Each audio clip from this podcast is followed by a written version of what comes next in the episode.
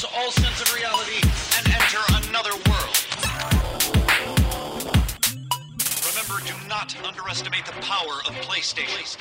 Beyond. Beyond. Beyond. What's up, everybody? Welcome to Podcast Beyond, episode 307. I'm one Wow. of your hosts, Greg Miller, alongside my Italian meatball, Brian Altano.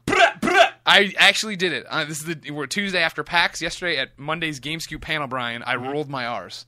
You did. I did. They made me in the very beginning. I said "bwap bwap" for you, or no, somebody else said it in the before the show started. I yelled at them from the uh, from into the That's crowd. wonderful. Of not to. and I wasn't there to hear it. no. Oh, you're like the. It took a while. I'll, I'll practice off stage for you some more. That's good. And then the Dark Knight News, Andrew Goldfarb. Hey, Greg. And then, no Colin. No Colin this week. He's overloaded with work. He's working on some things. We're waiting on a confirmation that we can talk about what he's working on. Personal issues. Pers- he is working on. I Personal that's, issues are coming to Vita. That is a. I wish you could get trophies for personal issues I- man, Colin would have a million. he would have the platinum. I mean, none of us. You'd be up there. N- None of yeah, us. I'd would. be up there too. Um, how you guys been? I haven't seen anybody in a long really time. good. Really good. I'm yeah. already happier to be at work now that I don't have to plan PAX anymore. I know, I it's was really stressed out and cranky, and I'm just stressed out. They're about actually doing other another stuff. PAX next week, and it's five days. Why? we don't need to see any more Oculus Rift. Yeah. I mean, then then what? There's how many events are left this year? TGS. TGS, TGS uh, New York Comic Con. New York Comic Con, And Republicon. Republicon. Rep- Republicon, yeah. Collins Collins convention. Oh, is he starting one finally? Yeah, yeah. Okay, good. That's good. Um, what did I miss here around the office? Oh, What was man. the big What was the big news? The scoops. Last I Um, left as the 2DS became a reality. Yep, yeah. I know 2DS that. happened. Um, Oh there yeah, yeah. was- So you just missed that. That was. a No, I fun was here for that. I was here for Okay. Um, the big thing to me was the uh, the fake new Mega Man game coming out. Oh Yeah. right, another a Yes. PAX announcement. Yep. Yeah. Yeah, that was KJ really cool. Inafune working Mighty on number nine. Mighty Number Nine. Already funded. Funded in 36 hours. Kickstarted insane. it. How much did he ask for? Uh, nine hundred thousand dollars. Nine hundred thousand dollars. Got a million already. Good Yep. And Lord. still going. Still Yeah. going. Greg Miller's yearly salary. Yeah, I It's wish. about a robot boy who has to fight eight other robot and then take their parts and then. Uh, So what's going to happen? This this was Right. literally a giant middle finger to Capcom. Yes, if yes. you weren't, yeah, I mean, of course, Mega, uh, Mega Man created by KJ Inafune. Yep. He then had a very public uh, breakup with Capcom, like what Andrew a year ago, something like that. Uh, a little more than that. a little but more yeah, than that. Oh yeah, he, in he was on up really early on and up Yep, and yep. about Yeah. that. And so we all joked that his next game would just be him ripping off Mega Man, and now he just literally is, and he's kickstarting. Mm-hmm. Yeah, it. yeah. And I mean, to the point where when he came to IGN and we met him and he signed our wall, uh, he wrote his name and then he drew Mega Man and underneath he wrote Capcom. yeah. He Yeah, put a no, no. He you're put the Capcom. copyright symbol and wrote Capcom. Just I be mean- like, they still own that. I don't. It, the interesting thing to me is like uh, knowing obviously nothing about like actual copyright law or anything. I don't know that Capcom can send a cease and desist or anything because like it is very obviously similar in concept, but it's Right, not using right. any of their actual copyrighted material. right. So I don't know. I mean, like I, I tweeted when this was announced, like how long until Capcom shuts it down? Maybe a week. But honestly, thinking about it now, like I don't know exactly what they would have the grounds to do. Yeah, and that's I was I was talking about that this morning. Where if that's really a thing, then companies like Zynga would be fucked. Yeah. Because I mean, all Right. they do is rip off games left and right. But the interesting thing about this that I really love is that he he kickstarted this game. He came out and he came with a bunch of people who made worked in the original Mega Man games. So he's got the whole like crack team together of like level designers and musicians and stuff like The that. The original composer, Mega Man One. Yeah, but on top, so he got his money. and he's Ocean's good. 11. Ocean's Eleven. yeah, they all get together. Cutman's. There. I got one more score for you guys. They call him the, the voice actor behind Doctor Light, who's just made a beeping noise. Um, but he's he went on, he got all his money this weekend, and I love this guy. But then he went and did all these interviews where he was basically going like, "Yeah, also Capcom was pretty shitty." All right, well, you know, you're gonna take your thing and rip us off and blah blah blah blah. But now he's Yeah. like, they I, I came to them with all these ideas, they always said no, and it's a it's a good slap in the face to them because they've been saying for years or lightly implying for years that fans don't really care and that there isn't really like a demand for a new Mega Man, and there is. It, it made a million dollars in a day. a million dollars yeah. in a day. So Yep. See, this is what this is when Colin and I argue about Kickstarter. We always come back to. He says the market doesn't demand these Kickstarter projects, and that's why they have to go this way. And I say there is a market that demands it. They're just not a, as many people as people think there should. be. yeah, I mean, you also he- have to back up and realize that, like, yes, they made a million dollars in a day, but technically that is spread across the game itself and all of the merchandising because there's plush toys and T-shirts and Yes. dinner with Inafune and all Yeah, these like crazy things. So it's like it's not like the game itself has received a million dollars yet yeah, or anything. Yeah, like, I you- say this to people all the time, but as a successful Kickstarter owner, I, I kickstarted a podcast called The Comedy Button. Go listen to it. Plug, plug, plug. Um, buy a shirt. we You're bold. One day they're gonna get you for that. I don't. I don't mention any of the shit I do outside of here on our stuff. Oh, well, whatever. Or Um, he's talking about a movie. I'm talking. I'm talking about Kickstarter in general. Yeah. You know, we asked for six thousand dollars and we got forty in a month, and of that money, I've never seen a penny of it because it all went to prize fulfillment and it goes to T-shirts and flying people out and having. I mean, then we got to go do a show. I couldn't imagine like now you have to make a game, you have to get it certified for eight different platforms, and you have to get it tested and stuff like that, and have people uh, figure out how to market it. And I guess marketing is not really a thing anymore at that point well, even go- publishing, like Microsoft is going to just let people self-publish. Like Sony makes just it tweet. easy. Fucking put up a tweet. Yeah, a single tweet is perfect. Greg got it. Yeah. He, has got you covered. Don't worry about Yeah, it. I don't know. Megadeth. I mean, it is Mighty Man. interesting. Like the same way that I'm sure your Kickstarter money went to like Max's Hawaiian shirt budget or Yeah. whatever it is. Like I, I'm sure there are like a lot of unforeseen expenses that come with these things, and so like even if it makes ten million dollars, like who's to say that that would be enough for Capcom, who's like a huge mega publisher, to viably Yep. you know release a game and market it and do all those other things. But I mean, it is an indication that at the very least, a lot of people still like Mega Man, Mm-hmm. and like Capcom has canceled all these Mega Man games as like the biggest fuck you. They put like the Mega Man One box art Mega Man into uh, or is that Street Fighter Cross Tekken? Yeah, that's right. yeah, Like yeah. I mean, like there just there hasn't been a cool like the original Mega Man's in Smash Brothers, which He's is even, even he's even in um, what is it, Project Cross Zone? Yeah, he's yeah, just yeah. on the box with like eight other dudes. He's like in random, yeah, and he's in Smash Brothers. Like they're doing cool stuff with Mega Man and crossovers, but there hasn't been like a core Mega Man game, and so I think people are hungry for it. I forgot that he's in Smash. That's it's, so it's a weird year for this because they're Yeah. sort of like being like, "Hey, we got some Mega Man stuff for you guys," and he's like, "Nope, fuck it, Yeah, and none of it is I'll bring you all Capcom down. we're going with Mighty Man or whatever his name is." Yeah, I'm waiting for. I hope there's you know, Catman and Calm Man in the game. I'm waiting for Transylvania or something. you know, Jimmy Belmont.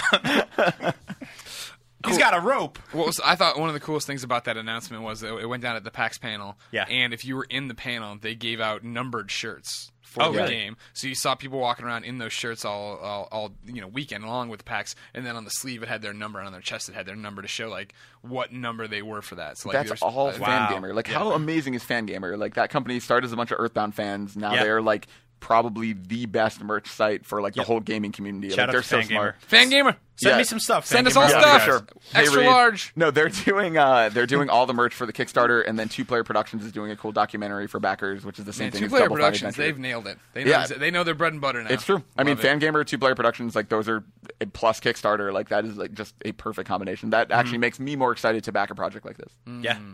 Excellent. Yeah. This is the future. I mean, Colin has problems with Kickstarter, but I think that's more of like a business ethics side of it. than- Right. Right, Colin, right. I- people obviously there was a million. Uh, you, you be part of the show beyond at IGN.com. There were a million emails in asking for Colin's take on this and how what his Right. reaction was. He tweeted about it, and his thing was the same stance he is on every Kickstarter. He will not support this game via Kickstarter. As mu- he's the he claims to be the world's biggest or the industry's biggest Mega Man fan. Yeah. He won't support the Kickstarter. He will buy the game. Okay. Yeah. So I mean that, that's because that's the business model he chose. He Yeah. chooses. Did to you guys fair back enough. it? Sorry. Did you guys back it? No. No. I did. I've backed one Kickstarter. Oh wow! It was I'm- Jack DeVries card game. I back that one too. Yeah, it's Kickstarter's. I love Kickstarter. I back a lot of stuff. I do that uh, pass the buck thing where I go, oh man, well, a million people already gave money, so they're good. Yeah, yeah. yeah. I'll buy the game funded, when it's sure. time. Right. I, I don't mean, need- I, of course, I'll buy it when it comes. That was out. the I thing with like the Double Fine one. I was like, oh, cool, and like they get funded so simple, so quickly. I was like, I want to buy the game, I don't, but I don't need like a poster, and I don't need Yeah. a shirt, Right. It and I depends on need- yeah. The the rewards have to be enough to like. I did the one for the physical box for this because I think it's really cool. Like like sort of like that Mega Man Nine press kit they sent Yeah. out a couple years ago. Um, Mm-hmm. although realistically, I'll probably just give it to Colin when it comes. He won't take it. That'll be. Oh, he'll take it, Greg. Oh my god. Oh, you think he'll take the Kickstarter rewards, but he won't pay for them? Well, I mean, yeah. If if I paid for it and give it to him Interesting, as a gift, Colin. We'll see you, you two faced, rap, indeed. two faced, four eyed, you double talking. Ladies and gentlemen, this is Podcast Beyond, IGN's PlayStation podcast. And Alright. we talk about other stuff too, obviously. Yeah. Uh, thanks for joining us this week. Uh, we promoted it as the infamous Second Son Show. That's because we have two dynamite interviews coming up from Sucker Punch one with Nate Fox, game director, one with Jamie Griesner. He is a game designer, Griesemer, sorry, game designer on Infamous Second Son. Some fascinating stuff with them. I got to go behind the closed doors there with the Sucker Punch. How's it look? Really good. Yeah? Like insanely good. I saw some screenshots over the weekend. and I was like, that is by far and away the best looking. yeah. And the one you I've seen. tweeted, Greg, of the car. That's what Yes, thing. Yeah, yeah, that's everybody, what- everyone flipped out because we, we, we got a station by station demo of Sucker Punch or uh, tour of the Sucker Punch, and we'd get there and they'd show us different things there, like powers and transitions or voice actors or Yep. how they how they're using, using mocap for their first time as far as facial animations. And so yeah, when we got to like basically like the environment stage, right, to see like the the map of the world and get really down to Mm-hmm. it, they were showing how reflective the surfaces are on how they do that. And yeah, I took a iPhone photo of a sc- of the TV screen with a guy in front of it, like from a ways back, and people were freaking out about how good that looked. Imagine how good it looks in Like, in person, motion. running Yeah. and doing its thing. See, Yeah. I'm I'm insanely excited for it. I, I love open world games and I love open world, world games that give you a lot more freedom. Like Yeah. I, I you know I'm excited for GTA 5, but I played some Saints Row 4 over the weekend. Right. And it's really fun. It's got this like um very heavy sort of crackdown elements to it where you're Well, you get hopping superpowers around. this yeah, time, superpowers right? Yeah. and you're getting orbs and stuff like that. But the only thing and I'm not a graphic snob at all, Mm-hmm. but the only thing that kept hitting me was man, this game looks really dated. And Yeah. then an hour later I saw those screens for Infamous 2 and I was like, "Yep, that's all I need. This will Yeah. hold me over until that." Yeah, that's what's funny. Uh, I'm excited for the launch of next gen. I'm getting both consoles at launch, but like the games I'm looking forward to are Infamous and Titanfall, like Yeah, that totally. are on the horizon. Yeah. Like, and it's and funny. not launch. yeah, exactly. Yeah. And that's what's so weird. Like those feel so next gen. Like Mm-hmm. Mm-hmm. Infamous. Like the I, I was at the E3 demo they did, and like oh my god, like that game is just so cool. Like Yeah, I'm it's so, so pretty. excited for it. And then Titanfall is incredible. Like it's funny for me waiting for those like true next gen experiences. And Infamous, like I mean, Killzone's great. We've played it. I played Drive Club. I played Knack. All those are awesome, and I'm really excited for them. But like Infamous is the one to me Yeah. that really looks and feels next. Yeah. gen. I I can't agree wait. 100 percent with that. Why don't we? We're a conversational show. Mm-hmm. Let's just keep talking some infamous. A question came from Andrew, not Andrew Goldfarb. Was it me? No, hey Greg, I have a question. oh, We've God, covered this you already. So It wasn't you. Uh, he wrote into Beyond at IGN.com and said, "Beyond, Beyond. With the next generation quickly coming, my most anticipated game for the PS4 since its announcement has been Infamous Second Son. Yeah. I It have a two-part question. Do you think there will be a collector's edition for the game, like Infamous 2? If so, what would you like to see come with it? I would like at least a Delsin Rose statue. Andrew, I guarantee there will be a collector's edition Yeah, for this I, game. there will 100% be one, yes. And I, I'm sure it'll have a cool Delsin statue in the way. You know, I, I really liked for a while they were kind of doing a, a theme of like all the, the statues of like um the Nathan Drake statue and the Cole statues. Right. Like almost felt like they lined up and could make like a nice Yep. little collection. Yeah. And so I would love a Delsin statue of like the same size that could like fit with those. You know what I really like? A hat.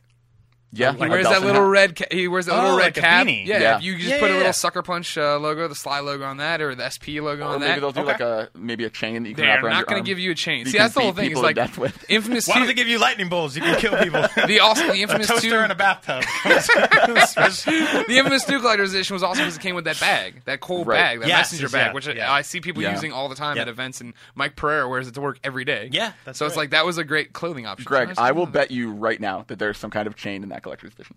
Whether are it's you, plastic or are you counting the chain that'll be on the on the? Well, no, no, no. the There will be- there will be like so a- there will be a human person chain for a Like a- chain, like a- a chain that a human being. It'll can either be like a bracelet that looks like a chain, or like a chain you can wrap around your arm, or like a cuff or something. All be I will something take that chain bet. Are we betting up a cheese pizza? Yeah. Well, I owe you one for Borderlands also, but here. You're getting double pizzas. Call me Yeah. over. It's- What was the it's border? I said that they'd get announced this. You said it would be announced or released this year, and I said you were crazy, and then you were right. Damn right I was, Mm-hmm. as usual. Damn, son. So, I'm sure a lot of people clicked on this episode just for the infamous stuff. So let's give it to him. Here comes Nate Fox. He's game director. You know him. He's been on Up at Noon. He got interviewed a, million times on IGN. Now, what's interesting is that when we got the tour, we got to see a whole bunch of different parts of Infamous. Right? I didn't play it. Sadly, I didn't play Second Son, but we saw a bunch of different things. And one of the things they showed us for the first time ever was how the touchpad on the PS4 controller works. Ooh. And it raised just major red flags for me. Why? Because like it doesn't look intuitive or fun on some of these things. So like eh, we've known for a while that it's how you like charge your smoke power.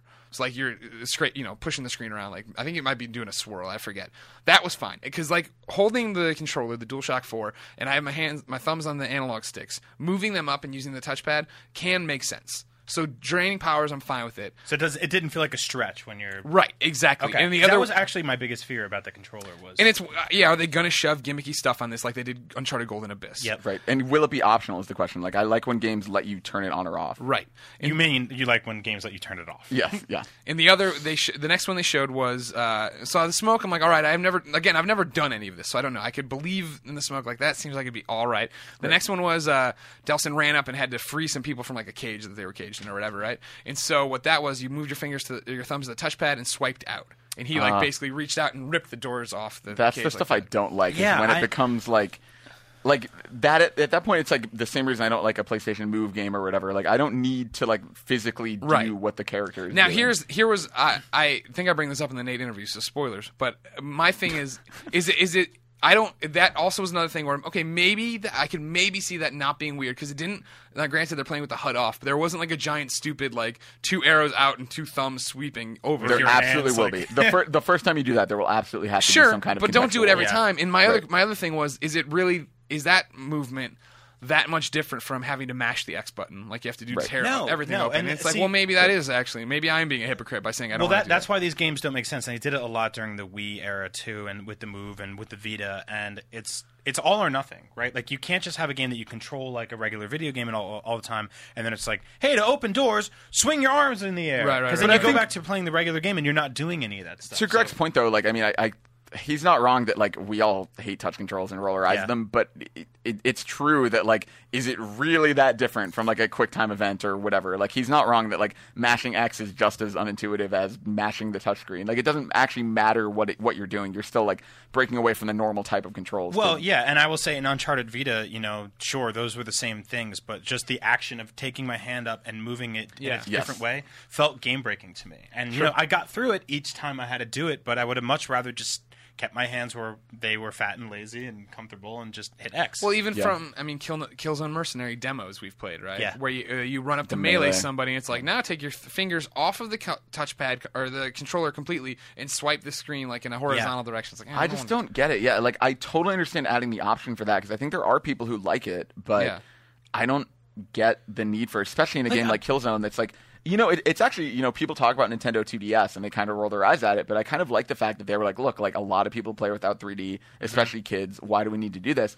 And I kind of wish Sony would embrace that too for their devs. Like, Right, right. a lot of people like the touchscreen stuff. There's no reason not to have it. And like a game like Tearaway, it makes sense because that's literally like the world is the Vita and you need those things. But for something like Killzone that is trying to emulate a console experience, like why does that need? to I don't in there? understand it. Like, is where does this initiative come from? Like, is there somebody top down at Sony being like, you got to use all parts of the, the pig here? See, Right. I don't think there is. I think the developers just think the tech is cool Yes, because it's like that- it's a that is- playground for Nate, them. We like when we start talking to Nate about this, he brings that up. Okay, that there was no gun to their head. Because I thought it was like you know on Chopped where they're like, you didn't use the secret. right, right, right, ingredient." right, right, right. but here's the here was the major one that I thought was totally like completely. I can't even justify it in my head as an infamous fan. Right?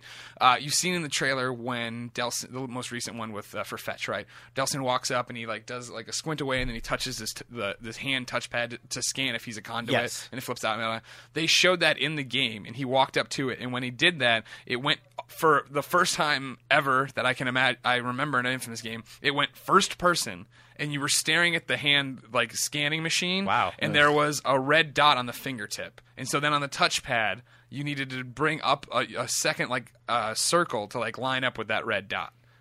And That I was sounds and I was like, no, no way in hell do I want. I mean, this. Greg. Here's the thing. Yeah. you're Greg Miller. You I changed what Cole looked like in Infamous 2.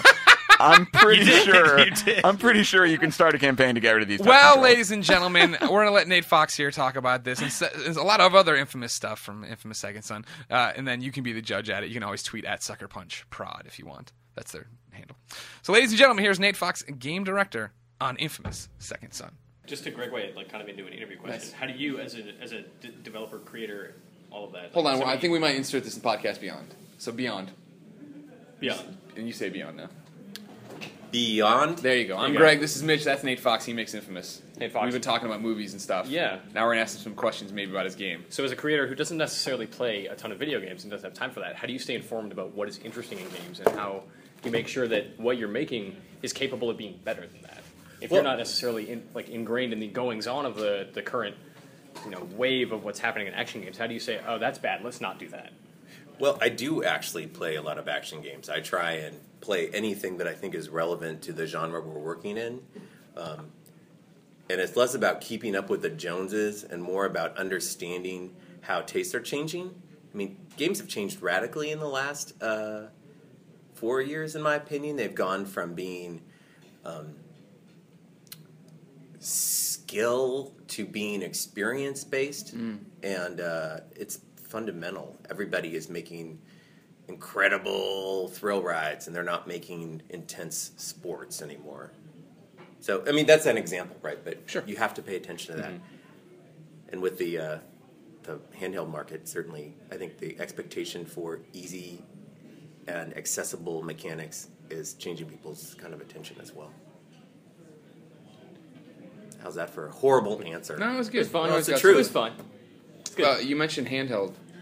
You fucked up yesterday and said somebody asked you about Infamous Vita Yeah. and you were blah blah blah and you said, well, not that I'm saying. And then it was all over my Twitter that there you are. You basically that people are linking me to this video. Nate Fox just confirmed Infamous Vita. Are Mm-hmm. you confirming Infamous Vita yet? Because I asked you this question on Up at Noon and you dodged it there. So I'm kind of pissed off that you Yeah. saved the screw up for the other people.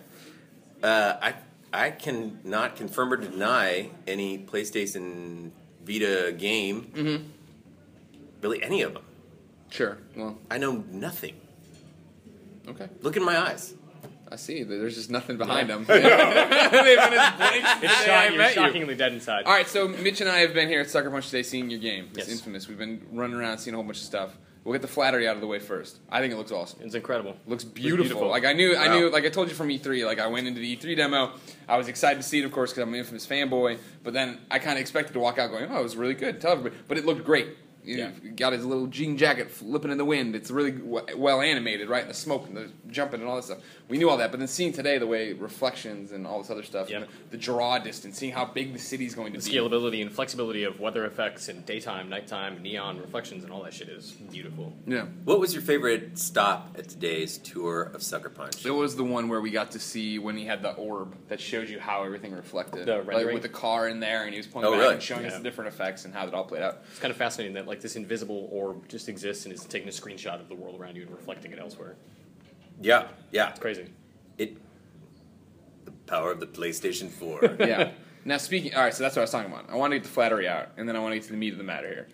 Now this is where you talk shit. Exactly. No, I'm I'm worried about these t- these touch controls. Are they? I am, it- Uh, yeah. It's one of those things like the games. I'm watching you guys play it. And it's, it's looking awesome, looking awesome, looking awesome. And then it's like, and now he's gonna you know put his finger on the pad. And granted, Yeah. it was like I'm we're in a demo where they're talking to us, so that's up really weird, or that's up a long time. So then it was just weird to see first person all of a sudden, and then have to drag it, and then for ripping open doors and stuff, like sliding my fingers outward and stuff. And uh, smoke, Getting the powers for the smoke, I don't mind. That doesn't seem as weird. But the other stuff, I mean, Jamie was very clear that you know, we we were with development on the controller. We said we wanted the touchpad for these things. Do they work for you? Are they bad? I mean, like, and not, not that they're bad. I'm, I'm making air quotes. Yeah, if you're watching, we haven't used them yet. No, exactly. Yeah, we haven't touched them or played with them or seen how they all work together. But like, I think back to Uncharted Golden Abyss, right?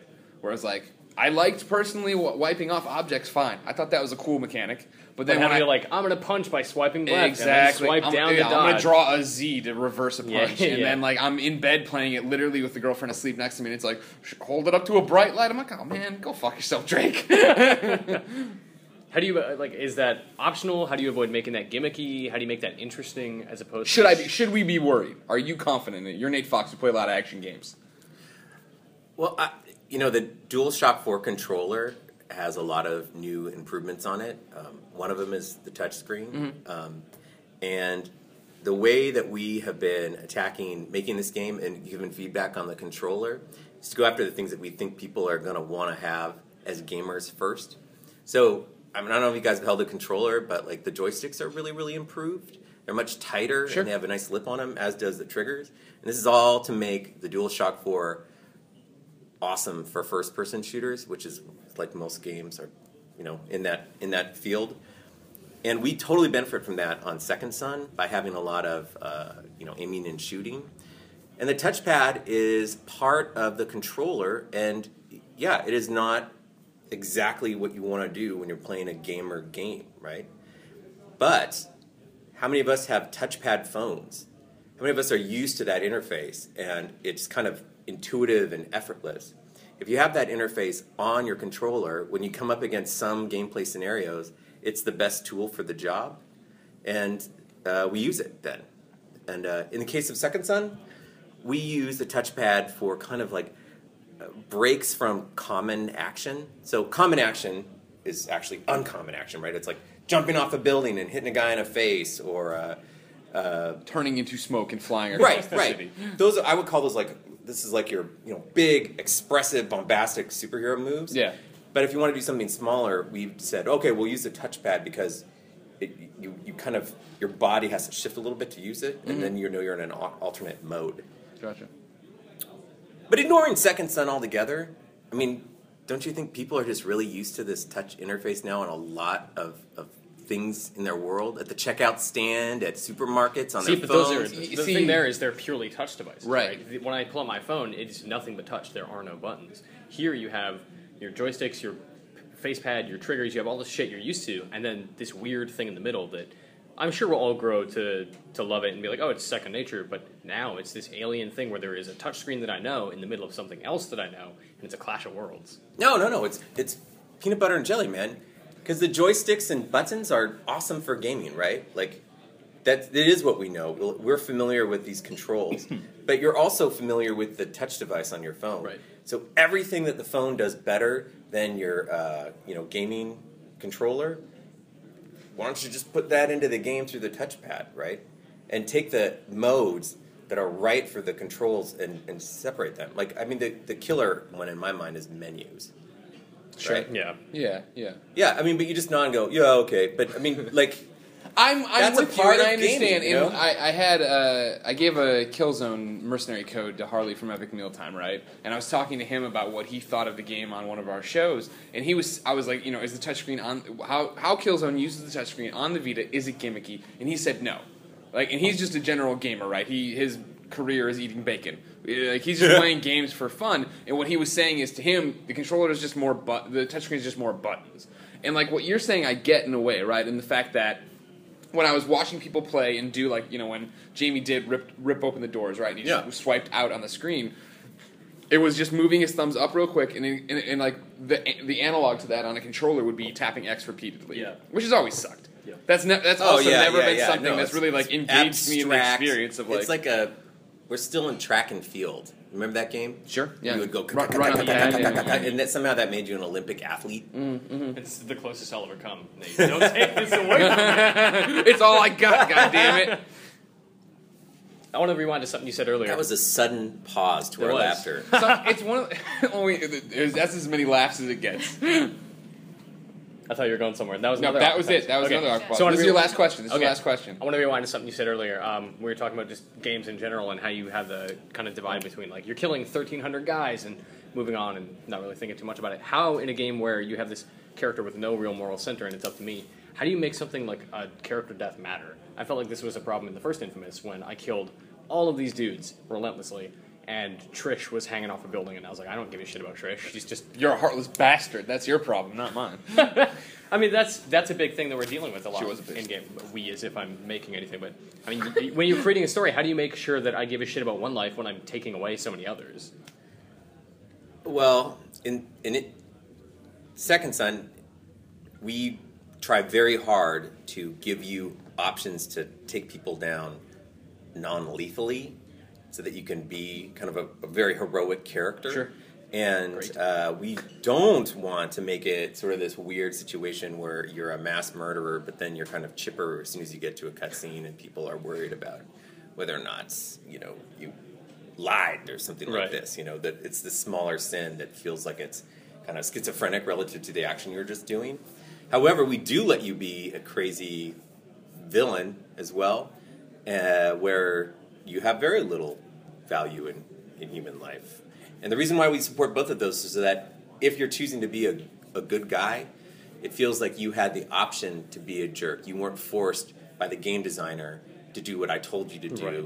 You probably took the slightly harder path, the more thoughtful approach, and as a result, you know, got to be that, that person. But if the game doesn't provide you with those options, then you're, you know, you're not really making a, a game where you get to experience being a hero. And as far as getting you to care about some characters and others, it's all about like, what did, what do they do for you, right? And are they funny? Or do you like them? so if they tell good jokes, right? If they make you laugh, then you, oh, I like that guy. That's I don't want to see him reason dead. like or, Greg. or you know, do they I'm- give you I'm- missions? I'm- I'm Zeke's- right? I'm or do they help you you. in combat? Or you know, like Call the Dunbar beam. yeah. Well, kind of like I liked him because he would Because you look like me. I, Yeah. Many of our game characters are modeled after you, Greg. I have a photo of you in swim team in fifth grade. That explains Nick's. I thought that's what it was. I wasn't sure. That was great. I thought that was really interesting, Greg. It was. That was a good interview. Nate's always got something interesting to say. A lot of people think Nate talks weird. I give him I agree, but I like 10. it. You, uh, ah, I like what you did there. Yeah. But like I said, many stations I stopped at. One of the stations I stopped at was this guy Jamie Griesemer's station. Right? He's he's doing like the design of the game right. He he came from Bungie. He's over there now. This is his first Infamous game, and he walked us through basically a PowerPoint of like what the game is to him and who Cole is, and or mm-hmm. not Cole, I'm sorry, Delsin is, and how this all works. And he was laying out like these pillars of how the game works and stuff like you know you're a superhero, so you don't take cover. And he said something. Yeah. else. He gave out all these things, and like the cover one stuck out to me because I was like, I take I took cover all the time in Infamous. I did not too. not because I could. It wasn't like you know you stuck to cover and did stuff, but it was more like, oh no, Reapers, and I'm shooting, shooting, shooting, and I take damage, and I'd crawl back behind a wall, and then I mean, I'd I come out took of the wall. I took cover in in every Batman game. Like, Yeah, I mean, I think that's especially. I get what he's saying though. well, Batman's a pussy. yeah, that that is true. He gets shot, he dies. Huge baby. Yeah. Where I mean, my I- dad died. I like the idea of a game where you can just run in and feel badass and not have to worry about cover, but I also don't like the idea of dying 70 times because I don't have cover to hide behind. Right. Well, like again, I'll, I'll go back to Saints Row Four because uh, they feel kind of similar to me, but I never cover in that game because that, you can hit a button and fly and jump But away. that's the and that's my ice complaint about that game is that like w- just from when I played it like E3 and stuff, like you're too overpowered. Yeah, it's too much. So I mean, you need to find that balance. I mean, I died a lot playing the first two Infamous games, so I, hopefully this will be just as challenging. So I'm used to being bad at games. yeah, so I'm used to being shitty. Well, ladies and gentlemen, let's talk to Jamie. Oh, I, I totally screwed this up on Nate's too. Oops. My Canadian Maple Leaf, Mitch Dyer, is doing these interviews with me. So if you were wondering who that random Canadian was talking to Nate the first time around, that was Mitch. Sorry, here's Mitch and I talking to Jamie. Beyond. Jan, I gave you the order One, and two, everything. three. What's up? No, it's too late. Too late. You had We're your rolling chance. with it. You fucked up. I wanted to be part of the. I'm Greg. That's Mitch. This is Jamie. Jamie, what do you do for Infamous? I am the lead designer on Second Son. Okay. Let's start with the top. Mitch, tell them what we like about the game. Uh, I love personally with the smoke stuff in in particular. Uh, how much the combat platforming are like infused into one. So you have this this dash, which is both navigational and aggressive. So you can use it for chain attacks. You can use it to get away. You can use it to get around. All of that stuff. I want to know from you, and I know you guys aren't talking a whole lot about new powers yet, but how that pertains to the rest of the powers. Does that happen with Neon? Does that happen with whatever else is in the game? Like, how is that something unified throughout all of the powers in the game? Yeah, absolutely. I mean, my kind of design value or aesthetic is that that integrated feel to everything the player can do, right? So my goal is to have the controller just disappear. You you are Delsin. Um, you're expressing yourself without thinking about the intermediate steps, and so that's what gets you to the point where you can dash and then melee, and then you're shooting at somebody, and then you're retreating through a vent, and all those things are kind of at your fingertips all the time. That's actually one of the main reasons why we went to the multiple power source uh, model because you can only have so many things in your head all at once, right? And so um, all of the smoke powers are available when you're when you are in smoke, and then when you have neon, you have a whole another set of powers that uh, feel very different but have that integrated quality as well. So smoke is very much a get in there, melee attack, uh, dash around, dodge some fire. Maybe if you get overwhelmed, hit a vent on the way out. You're two blocks away. They can't chase you. Neon is uh, we're not talking about it a lot, but I would call it more tactical. It's um, a little bit slower paced. Um, you are calling your shots a little bit more. You're maybe not getting right into the mix as much, and so uh, we want we want to change up how the player experiences the game, and a lot of the way we're doing that is with the different power sources. Cool. So earlier today, when you were showing us your presentation about combat and just the kind of philosophy of how Infamous combat works, you were saying a lot of stuff about what Infamous isn't because of you know superheroes and open world games don't take cars, they don't switch guns, that kind of stuff. How do you make sure that with you know Neon versus Smoke, for example, it doesn't just feel like well I'm going to equip the Neon and now I feel like I have a different gun. Like how do you make sure that it's more than that? Yeah, well, part of the way we do that is that they come together as groups of powers, not individual powers. So a gun is usually one one button, maybe an alternate fire mode, um, and use it in one specific situation or one specific mission. Uh, whereas our powers are much more uh, kind of complicated and nuanced. The, the the power source has a number of upgrades that come with it, and those all feed into making it um, something that you can use for an extended amount of time and not feel repetitive. And then it, the other power sources are you know sim- built in a similar way. All right. So to start with, your game looks great.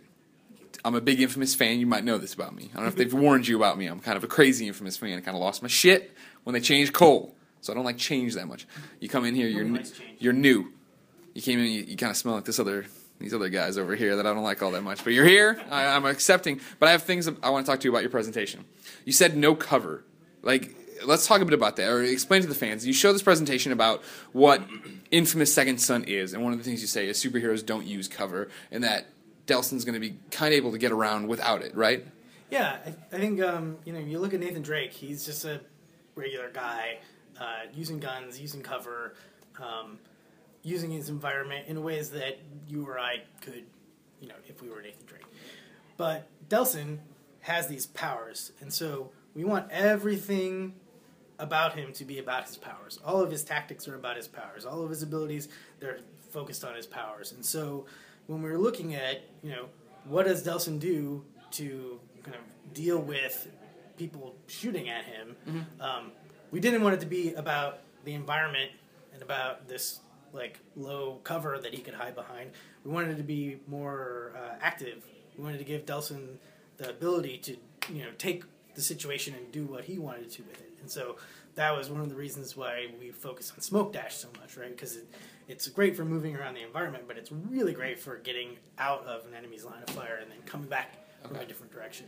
See, for me being a big Infamous fan, the thing that kind of didn't break really, right? But for Infamous 1 and for Infamous 2 was the fact that when I was fighting as Cole, I'd be on the ground, and even though there wasn't a cover system for me to take cover behind, I'd basically run to, to the side of a building, come out, shoot, shoot, shoot, shoot, shoot. I'd start taking damage, I'd run back, back and I'd keep my hand up the whole time. You play like a coward. Exactly. Well, no, I play like a strategic person, Mitch. No. I w- I didn't want to die all the time. Uh, you think this the smoke power gets around that? I mean, did you learn lessons from how Infamous One? Yeah, I mean that that style. There's definitely um, players that have that that kind of more meticulous style, I would say, uh, and Delsin has that capability as well. Except for Delsin, it's not. Um, I'm going to run uh, on the other side of this car or this tractor trailer or whatever, and poke out the other side and shoot, Yeah. and then run back to where I was before because those are the only two places I can stick out. Delsin has the ability to go into a vent, pop up on the roof, float over to somewhere else, and all of a sudden he's like shooting at people from the other side, and they're totally not expecting to be from that direction, so they're all out of cover and you know. So uh, kind of in a way, it's a little bit like how I guess like Arkham Asylum, Arkham City would work, right? Where you disappear to the rafters, guys don't exactly know where you were. They're still looking at the location you were at, but you're able to ping pong around and get to the other side. I, I think it, the feel is is similar. It's not as mechanical. Sure, and, sure, uh, sure, sure, sure. The AI in in Arkham Asylum was very much. Um, kind of tuned to lose you immediately, and then you're. Where'd he go? He's he's above us. Exactly. And he can see you. You can probably see Yeah, him. because that was a stealth game, uh, predominantly. Yeah. But, um, yeah, I, ours is just more about using the mobility mobility that Delsin has to do the same sorts of things you would do in a in an, in another action game, Right. But just at a much larger scale. okay. And then the enemies are the same way. Uh, Most of the enemies um, are uh, they, they don't have a lot of powers. and they're more static. They're more using cover. But some of the enemies are able to chase you, and they are able to kind of move as fast as Delsin can. And those are the ones that um, are going to chase you down and root you out. Is that kind of how you strike the middle ground of? I mean, when I when I look at Second Son gameplay, it looks very easy because Delsin is so capable of destruction. He's he can throw a fireball and just like blow up a building and take down a tower and knock out a group, group of guys very easily. It seems. Is that kind of the the middle ground between that and the obscene difficulty of Infamous One, where dudes with AKs can hit you from blocks away?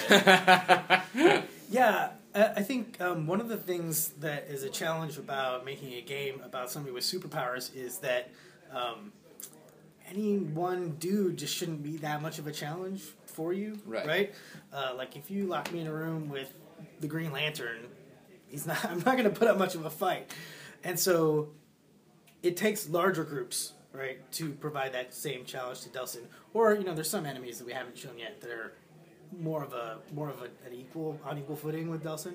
Um, so I, I wouldn't say that the game is easy. In fact, the precision of the controls and kind of the work we've done to um, allow you to express yourself in the game means that we can make it actually harder than previous games, and we're but we're giving you the tools to overcome those challenges as well. So something interesting during your presentation, you were talking about the fact that for a superhero, there shouldn't be a store, but in Infamous One and Two, there was like you, you talked a little bit about how Festival of Blood changed that. I know you're not going to talk specifically about Second Son, Yeah. but what about Festival of Blood worked for you and how- you something you want to apply to this? Well, Festival of Blood was a much shorter time scale, and um, there actually weren't any decisions on what upgrades you were going to get in Festival of Blood, and that's not that wouldn't work on a on a full game.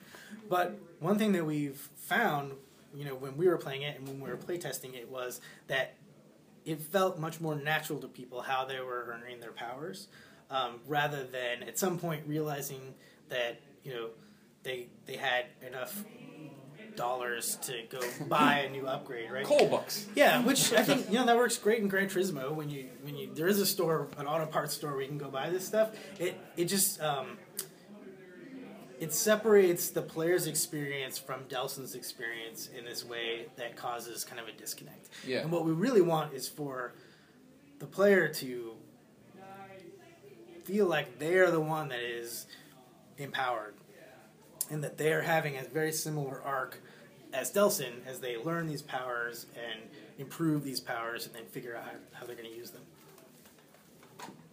Uh, I guess the only other th- question I have is I'm wondering how Seattle, because this is the first time Sucker Punch has made a real city uh, versus something like Empire City or New Marais, which are based on you know existing places.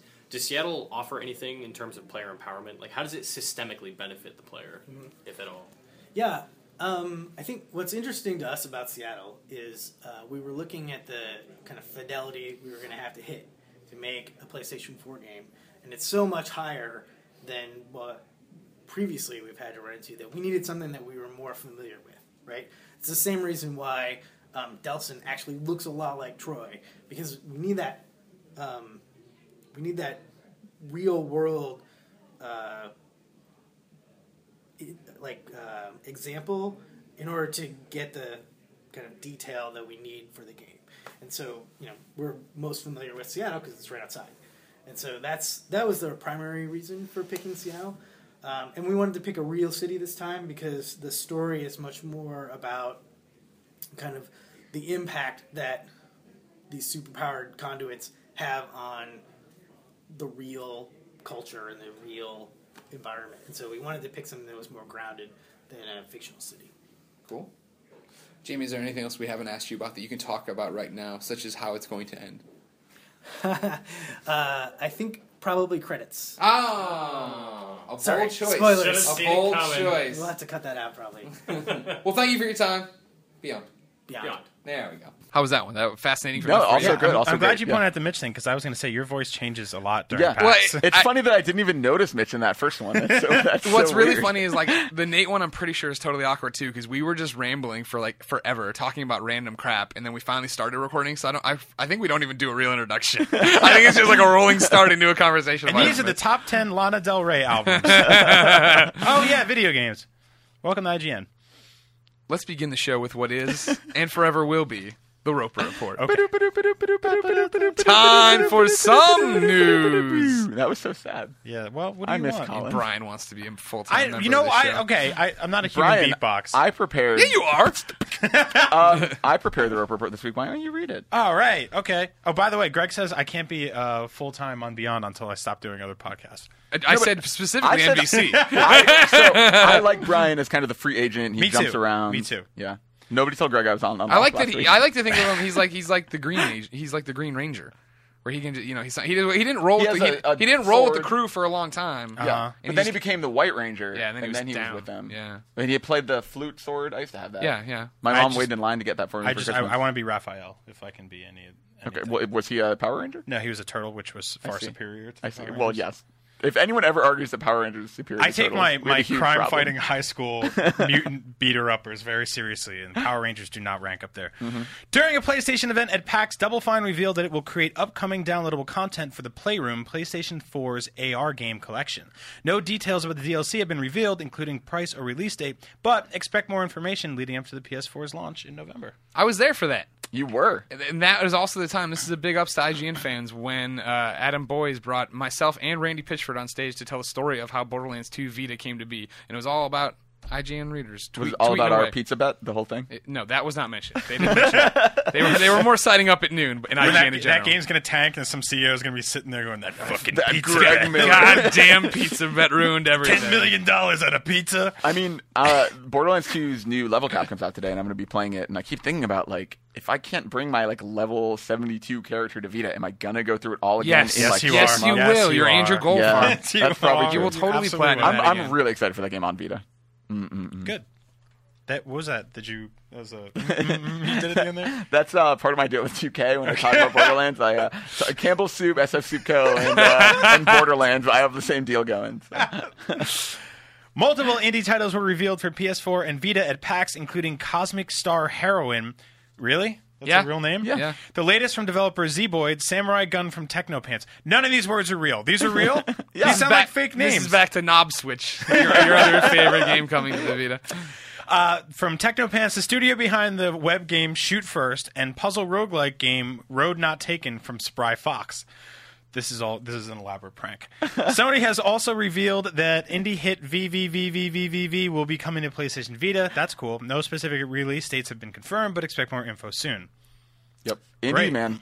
Sony loves those indies. Yeah, like uh, these all these fake game names in here. Kevin writes to Beyond at IGN.com and says, In a few short weeks, Vita has gone from having not enough upcoming games to having too many to keep up with. Has Sony solved Vita's library size problem, or is the reliance on indie ports a problem as much as it is I think you're crazy. I think that has always been Vita's. Vita has always had too many games.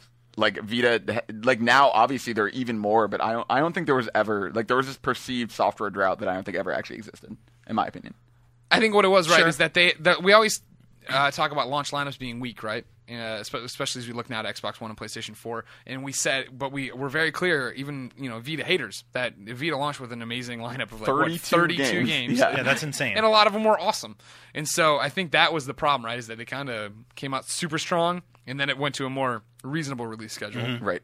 But, But yeah, I mean, and I those agree games that were recently- reasonably be re- released weren't an Assassin's Creed and a Call of Duty year after. You know what I mean? Sure, They're- they're- Those aren't on the horizon now, so people go where the big temple games. Yeah, but now you're getting like every week. It's Limbo, Hotline Miami, Spelunky, like Flowers coming. Like there are Well, so, so many cool. that- But I those mean- aren't like brand new games either. sure, But sure. That, yeah, that's true. But I mean, I, I like, I don't, I might, I play my 3ds a lot, and I don't go to it for Call of Duties and Assassin's Creeds and stuff Right. like that. Like that, I would rather play something like uh, Spelunky on my 3ds and my Vita than I would. I mean, I have my consoles, right? So I think that that's the that's the perception problem is that a lot of people still think that they should be playing big Everything. AAA titles. Every machine should play everything. Yes, exactly. And I'm cool with playing Hotline Miami on Vita. I'm cool with playing Spelunky on Vita. Like that's where I want to play those things. Like VVVVVV. How many fucking V's are in this name? Um, six. Uh, is an awesome game. I don't know if you guys have played it. It's really good, and played it's yeah, it's it's going to be awesome on Vita. So that's really cool. No, that, I mean that's exactly 100 percent right. Like Yeah. I, I played Hotline Miami on PC for Game of the Year consideration, but then it wasn't something that kept was so engaging to me at the Mm-hmm. time that I needed to turn on my PC and play it at home. Download but on my drivers. Vita, it's totally like, oh man, I have five minutes to kill. I can't download my driver. I have five minutes to kill on the train. Sure, I'll pop it on and do it again. You don't like walking around with WASD? WASD. I hate that shit. Digital Extremes has announced that the console version of free-to-play shooter Warframe will be a Warframe. Timed PS4 exclusive. The developer explained that the title, which will be available to download for free when the console launches on November 15th in North America and November 29th in Europe, will be exclusively available on Sony's console for three months. That's nice. It's a little yeah, money- Yeah. There's Little some money, Warframe tip for of the you. money hat there. Tip of the money hat. There- Wag I- I of do the money like- finger. Um, it- it's cool. To Sorry, that Colin's not here for insightful criticism. I think beyond just in The beyond- myriad of PlayStation exclusives show that I was drinking water. Beyond. I think uh, Go Islanders. beyond just doing indie stuff, I like that Sony is embracing free to play. Like I, I like Blacklight is coming. This is coming. Like I think it's I don't know. Uh, DC There's- Universe is already here. Play your first That's true, PlayStation too. 4 game today.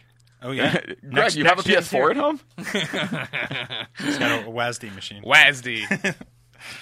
Uh, during its PAX panel today, Borderlands developer Gearbox confirmed that it is working on two new original games headed to next gen consoles.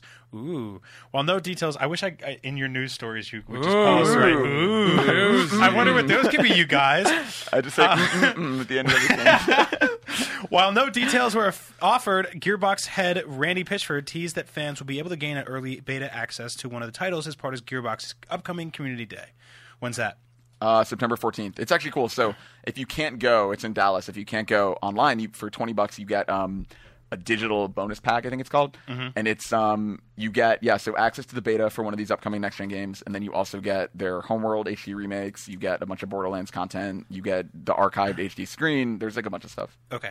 I'm not going to read all these last sentences you put in all these things. 'cause Okay, They're just like look out to IGN for Well, it's more 'cause- of your blah blah. Head on over to So, IGN.com. the dirty secret for how Colin does these and how I do these is that these are mostly just the first sentence and the last sentence of these articles combined. um, Oh, I see. that's why this says the PAX panel today, which I forgot to delete. The PAX panel was like two days ago. Good. I'm dumb. You're a Well, monster. way to date yourself yet again. All right, got to date someone. you set them up, knock them down. It's all good to go. All right. Um, a version of Time Splitters Rewind, the community-led multiplayer compilation of the first three Time Splitters games, is being worked on for PS4. Time Splitters Rewind is a community project being made by some of the series' original devs, along with fans, all blessed by Crytek. Project lead I've been Michael. blessed by Yeah, Crytek. you get our blessing. They just drive by, us. some Kiss holy the ring. Uh, project lead Michael Hubica explained that the team started working on the PS4 version despite not having been given the go-ahead to actually release it. Yeah, That's cool. Yep, apparently. So if uh, you want to make a PS4 game, just fucking make it. The Wild West. Do Don't let, let them want. catch up afterwards. Start start making them now, and you know, wait for that blessing. you have a blessing, son. So this is interesting, right? This is um a game being made by people who worked on the original series, Yep. and then also people who like the original series, which Yep. is I, I thought the original series is kind of cool. I'll do something. For Yeah. it. yeah, this they there was a big petition for this. It's been around for a while. Mm-hmm. Damon shot a news video about it today. I heard. Oh, check that out on David IGN.com. Hatfield. So click on over to YouTube.com slash IGN. For all of your Time Splitters Rewind news, reviews, previews, and Sony Keep is it locked. keep it locked right here. Beyond, what's up, everybody? Sony is allegedly working on a PlayStation 4 VR headset to rival the Oculus Rift. Dun dun dun. Ooh. Multiple anonymous sources tell Eurogamer, which I always read as Eurogamer, Sony was planning to mm. reveal the device at Gamescom last week before deciding to pull it at the 11th hour. It's now expected to surface officially sometime next year. Details about the device are thin, but it's apparently been demonstrated internally with Drive Club. Eurogamer points out that Evolution Studios also where Sony's worldwide studio stereoscopic stereoscopic 3D team is, so it makes sense that Drive Club would be tested with the device. Interesting. I like this. Yeah, I like it. that- I mean, I finally tried. Greg, you, you asked what you missed while you were gone. The most Yeah. exciting thing in the world that happened was that I tried Oculus Rift finally. Oh, really? What'd you play? Um, I played like the three shitty demos that we. I, it was uh, the roller coaster one, the really weird flying through Saturn one, and uh, like ten seconds of Half Life Two. Did you play Girl Kisser? No, I didn't. Well, I played that at home. It's really good. You can give smooches. I'll put. I'll, I I don't mean to. I don't mean to one up you, Goldfarb, but at Uh-huh. PAX, I I I used the Oculus Rift HD. Ooh, It was You in played high Booby definition. no, I played Kiss the got the Lava second. Lava Man. I had to go like a into a, there was a lava lord, and then I flew. That that was the first time where I was like, oh man, this could be just a cool Superman game or just Yeah. a cool flying Yeah. game. I want to make it clear that there's no lip through attachment. rings? I flew really slowly. Yeah, flying through rings in a kryptonite frog. I like how every joke we made about Oculus Rift is about kissing. No lip attachment for Oculus Rift. Yeah, just just your eyes. Not yet. Yeah, that's Fingers true. Who crossed. knows? So But this yeah, is It would cool. be cool I if like Sony this. competed. Yeah, I mean, it would of any first party, right? Like, I think people are wondering who will be the first uh, Microsoft or Sony, or I guess Nintendo, but it wouldn't be Nintendo, to like embrace Oculus Rift officially. Um, and I mean, if Sony is making their own first party thing, you wonder if Microsoft's move is to try and buy Oculus or uh, announce official support for Oculus. Like, it'll be really interesting seeing how this shakes out if this is real. Yeah. Do you think it's real? Um, I believe that they're testing something. I don't know if I believe that they would release it so soon after the PS4, but maybe.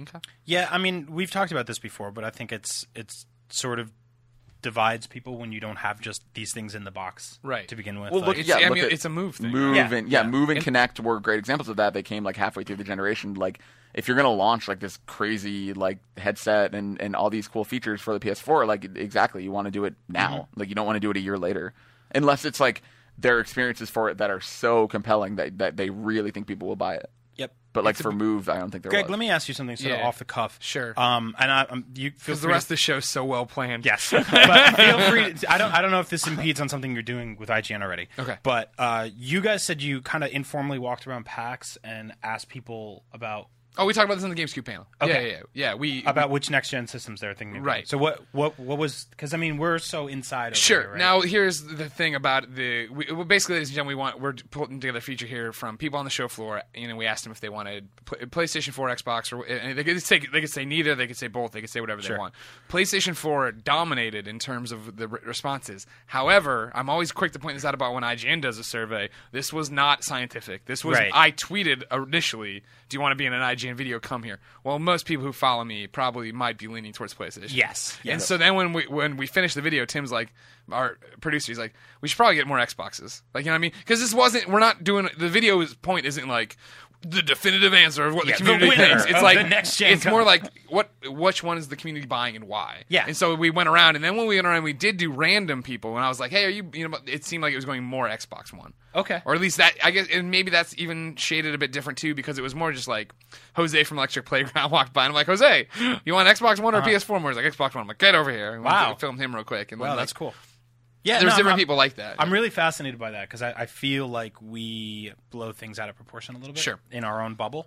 Well, that, we, the GameScoop panel we did. Thanks to everybody who came out to that, by the way, on Monday at PAX. That was, uh, I think it was five, you know, wild next gen predictions. And Mm-hmm. my prediction was that in the first year and a half, that Xbox One is going to outsell PlayStation 4 in the United States. I'm gonna I'm gonna back you up right there. I think I think I- I, think we are in this echo chamber of being hardcore gamers, and we think that everybody's just like us. Yeah. And like every, everybody's going to see that. Oh man, well Microsoft did this, that, and the other, and it's hundred dollars more. And Yep. da, da, da, no one's going to see that. They're going to come out, and I still think it's going to be. Well, I have this friends list. I want to bring that friends list to the next Mm-hmm. generation when I buy it. When it, whenever that com- you know actually becomes a thing to do. I, I agree about the. You wanna bet a pizza? the- sure, I love betting pizzas. I'm not eating pizza for like two Mitchell months, Morgan, but- quit your Um, job, quit working at school, quit yeah, going keep to track school. of all these. So I agree. Like I've been saying that for a while, right? Yeah, like of course, like we live in this community of people who are talking about all these E3 announcements that no one in the real world cares about or knows Yeah. about. But that said, I think the hun- like don't forget that PlayStation 2 is like the best selling console ever and was Yeah. like this huge massive movement in the US especially and Japan obviously. But like I, I think there are people who will see the hundred dollar price tag and are willing to switch back to PS4. Like I don't think it's Sure. necessarily Microsoft's game to win. I, I think it's yeah. Sure. I mean, like what I, we're talking about how Xbox One needs to advertise, right? And especially coming up here when it's going to start ramping up, and people were asking, you know, oh man, is that when they're going to start talking about the TV stuff again? And I think if they do that, that's a horrible misstep. You know what I mean? Like I, I always say this, like right, the Wii is the example of how to market your console. The Wii came out. Was marketed towards people like me. We have a new Zelda game. You're gonna be able to download every NES game you ever missed. Yep. It's gonna be amazing. And I got it, and I brought it home, and my mom saw Wii bowling, and that was it. Yep. Trick. Yeah. yeah, we're the Trojan horse, right? And that's why PlayStation 4 would have a shot with this virtual reality stuff, right? And the fact that they are, like I've said so many times now, they've doubled down on core gamers. They want to make you happy. That's what they're, you know, they're Yeah. trying, or, you know, and then they want to make money. Obviously, that's the and that's the overall thing. But they see that their path to be successful is to make the console that a gamer wants. Mm-hmm. And so that's what they need to do. And that's what Microsoft needs to market it as so that Microsoft gets into people's homes. People come over who are like casual gamers who only play Madden, who only play Call of Duty. You're like, oh, you got the new Xbox? Let me see. Whoa, the graphics are so much better. Oh, this. This NBA stuff's cool, whatever. I can bring all my friends over. All Yep. my friends still, my clans. Oh wait, I'm playing Call of Duty uh, Ghosts right now on Xbox 360. You're telling me all my progress goes to Xbox One? Okay, I'm in. You know what I mean? Yeah, Yeah, but the yeah. other thing to Totally. I mean, I agree with that, but again, like Sony's coming out November fifteenth, right? Yeah. They announced that at Gamescom. Everyone thinks Microsoft is going to come out in Call of Duty Day on November fifth, but it's like if they were, I feel like they would have announced it. They there's another it there's another rumor too that I, that had hit at PAX right that it was actually maybe now past PS4. Well, that that's what I'm saying. I, it has to be because if, if they were coming out before PS4, they would have said that like the moment PS4 announced. Because like Microsoft would have wanted to come out and be like, oh, like for once we win on the PR spinning, like we're For before once. Sony, blah blah blah. Go but it's like yourself. the fact that it's now been over a week and they haven't said anything makes me think they're probably launching the week after. Yeah. because Black Friday is not till the 29th, so they can Yeah. still launch on the and and Ryan McCaffrey pointed out. uh November 22nd would be eight years to the day from when the Xbox 360 launched. God, eight years. God, that's insane to me. Jeez Yep. Louise. cheese and crackers. Oh, Um, Lord. Mm, mm, mm. No, but that's, Pizza that's like whistles. Greg totally nailed it. To, like it's it, like the core guys kind of get what they want on the first day, and so that's why I, I you can't even really trust like the first three months worth of numbers here, Right. Because after that, if people are like, "Man, I love it for my ESPN stats or whatever," or somebody else is like, "Man, I really love that thing I can do with PS4."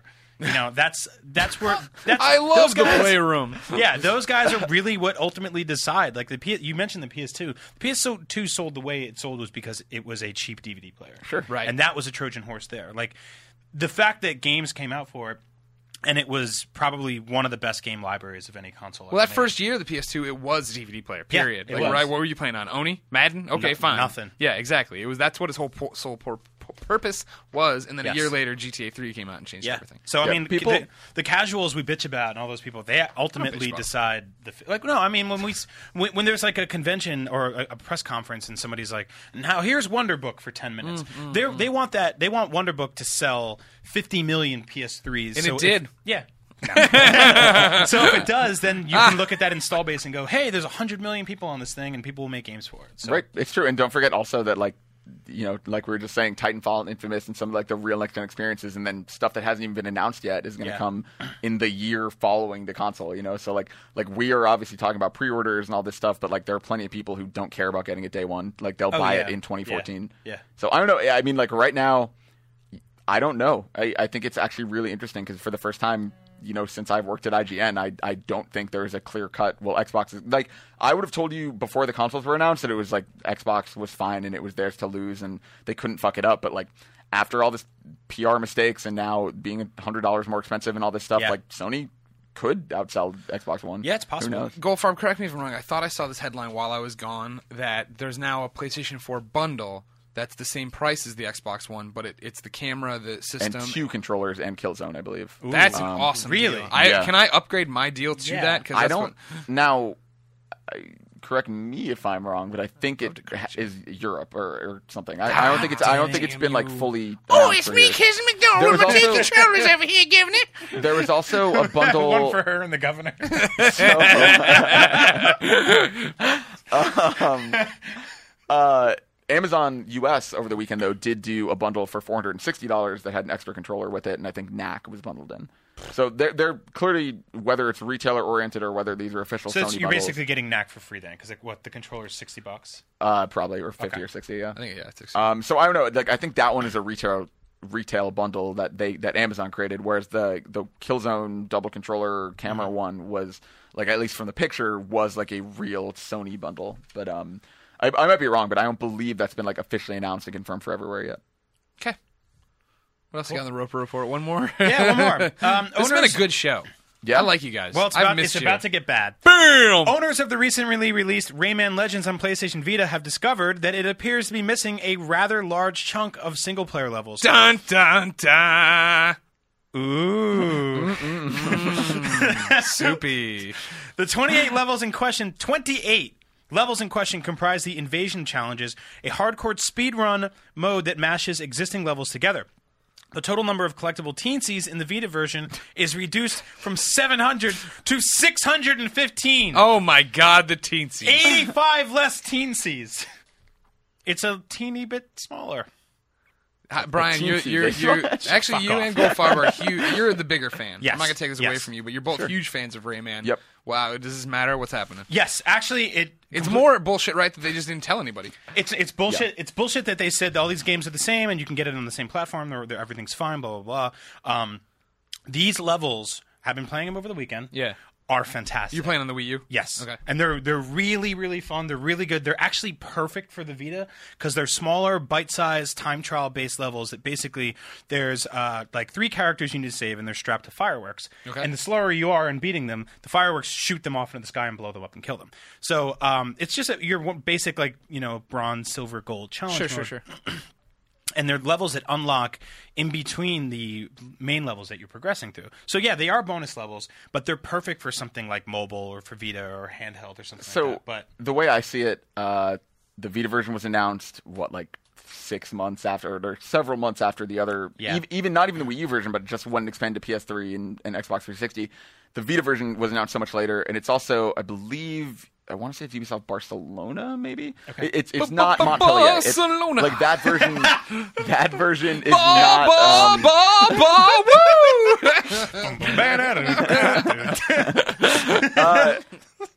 thank you for that. maybe if they didn't listen to that song so much, they fucking put these levels in.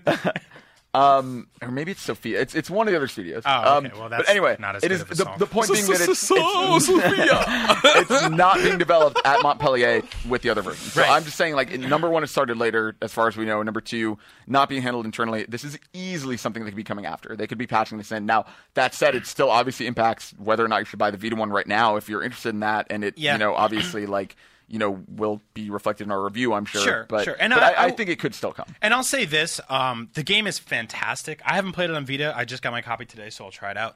But uh, I don't think that like if this is the only way you can play this game, go ahead and still get it. You're missing out 28 awesome levels that hopefully will get patched in down. the I was gonna say they have to be patched in, right? You Yeah. uh, when we came in to record Yeah. this, Ubisoft hadn't commented, right? Yeah. Yeah. I, the, the comment has to be coming that either we mistakenly remove them or we thought that's- we, we told Yeah. you. That's, that- and here's that's what I was just saying. Like, I mean, development started later. Like, it could be as simple as like, oh yeah, those are obviously coming. Like, just they're not ready at launch. Oh, sure. I mean, because Like, I there's, mean- there's nothing about these levels that I played that are on the on the console versions that scream these are impossible to port. You know, Yeah. all the assets are there. The game still looks just as beautiful on Vita.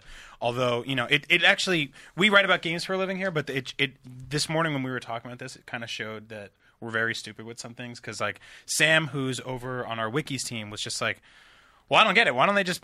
Click a button and port them all over, and we were like, "I don't up, think it's that stupid. easy." Yeah. And he's like, "Well, there's already 400 levels anyway, so it should be fine." I'm like, "Well, yeah, but if you went, you know, if you went to buy some, some a house and it was missing a room, you just go into the lines of code and change PS3 to Vita, and, and the system immediately understand what's happening. yeah, From not to call him out because menu. we're all we're all very stupid. We're all comes to that incredibly stuff. stupid. Yeah. Yep. All right, let's see what the readers are saying. Yay! Remember to be part of the show, please, people. Hi, listeners. Hey, listeners. What's up, everybody? Welcome to Podcast Beyond Brat episode. Uh, remember to be part of the show beyond at IGN.com, just like Sebastian did. Uh, He's got a Last of Us question. Uh, it's not a spoilery question, Okay. but I can see where we're going to get towards spoilery stuff. So Okay. Tread- tread your own- lightly? Yeah. Tread lightly. Beyond. Beyond. Beyond. Hey, Beyond Team. I was wondering about The Last of Us and if it will ever have an Uncharted Golden Abyss type thing for the Vita. Not necessarily a prequel, but maybe tell a Ish's story on the Vita instead of a DLC on the PlayStation 3 version. What do you think? Will it ever happen? No. Oof, yeah. I mean, I think uh, I, I, I don't think they will. I think they won't let that one leave Naughty Dog's hands, right? Yeah. At least not anytime soon. Right. Maybe after a sequel and after proving it as a franchise or whatever, but I, I think it's way too soon for them to want to do that. I, I'm actually really interested to see how they approach the single player DLC because, Yeah.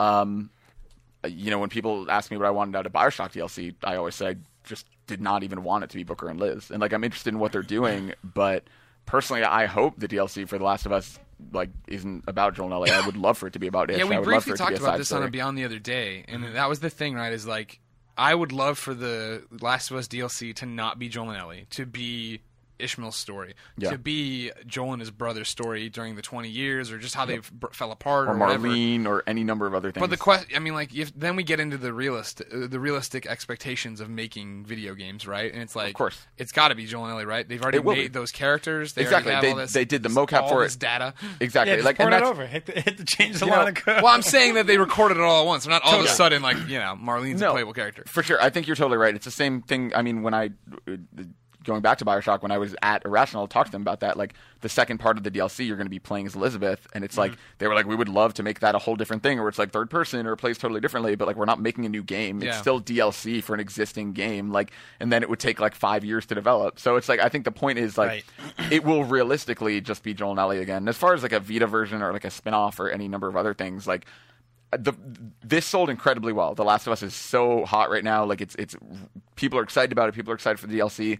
But until they do a second one that follows up on that, Sony's mm-hmm. not going to put money into like I think that had the Vita been released this fall for the first time ever, that would have been the chance to get something like that there. Like I think that's the reason we sure. got Uncharted there was Right. because it was just sort of like strike while the iron's hot. Here's this new thing. Let's get all those PlayStation fans over while they're still excited about you know. I guess it was Uncharted two at the time. it was Uncharted three. It was, it three? right Yeah, after. three it is- was right. So Oh, right, three, Three right. was in the fall, then Cool. fall. I- Yeah, I and this always was in February. this. This was like three months after. So I yeah. think like like yeah, that would have been the the chance. And I think maybe if the Vita had 25 million more people playing it right now, there'd be conversations like that Yes. going on. But I think we- that that's the best point actually. Yeah, if if Vita was incredibly successful and they knew that there was a lot of crossover from the PS3 audience, then yeah, then I can see them having that conversation. maybe we'll get like, a card game.